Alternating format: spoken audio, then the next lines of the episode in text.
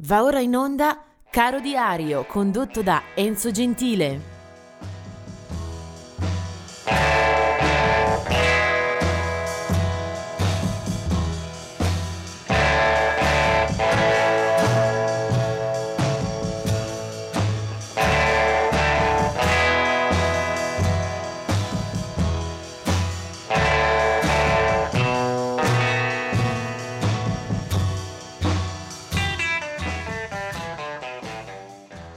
Siamo al 25 di giugno.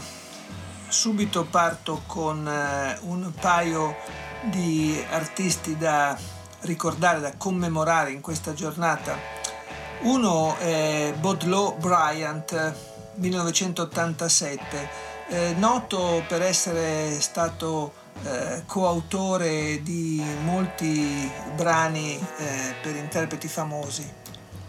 Insieme alla moglie Felici hanno firmato, cofirmato una quantità indescrivibile di hit per Everly Brothers, poi anche per Buddy Holly, eh, per eh, Graham Parson, Emily Harris e poi sparsi qua e là anche per eh, Ray Charles, per esempio, Jim Reeves, insomma anche Bob Dylan ha cantato qualcosa di loro, i Beach Boys, eccetera, eccetera. È una, una coppia eh, che nel campo della realizzazione, della scrittura, della composizione eh, della musica popolare americana copre un ruolo decisivo. Così come decisivo è il ruolo rivestito da Michael Jackson che muore il 25 giugno 2009, scalpore eh, universale, la sua popolarità a tutte le latitudini ovviamente lascia sul campo molta eh, amarezza, molto dolore, molto sgomento, eh, anche per tutte le polemiche che avevano accompagnato Michael Jackson negli anni precedenti la scomparsa e anche per eh, le lotte, le battaglie sull'eredità che seguiranno. Michael Jackson se ne va il 25 giugno 2009. Vediamo un po' di date di nascita. Nel 1925 eh, nasce Clifton Chenier, eh, uno dei maestri della musica che arriva dal profondo sud degli Stati Uniti, dalla Louisiana. Clifton Chenier eh, un eh, musicista zaidico, morirà poi nel 1987 dopo una eh, ricchissima discografia eh, con eh, un lascito eh, e un'eredità che riprenderanno molti musicisti a lui ispiratisi. 1945 nasce Carly Simon, una brava cantautrice, una brava interprete, eh, nota a un certo punto per il legame affettivo, era stata la moglie di James Taylor, ma poi anche per una serie di album e una canzone che si ricorderà sempre di Carly Simon è You're So Vain.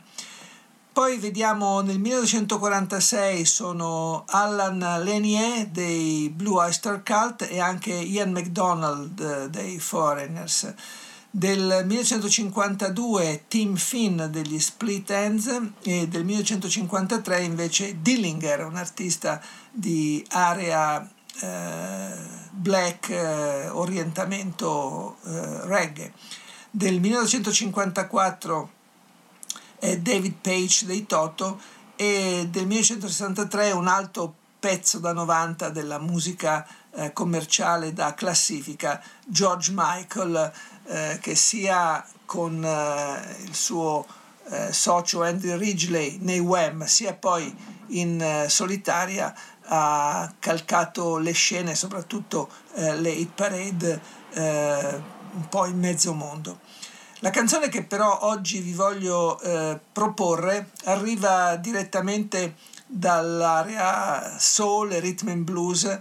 Siamo eh, al massimo delle nostre eh, possibilità in questo campo perché eh, Eddie Floyd è un musicista con una grandissima carica espressiva e soprattutto è un, uno di quei musicisti eh, che hanno illuminato la scena black, eh, è stato fin dagli inizi un artista della Stax Record eh, dove poi è tornato anche in epoche successive.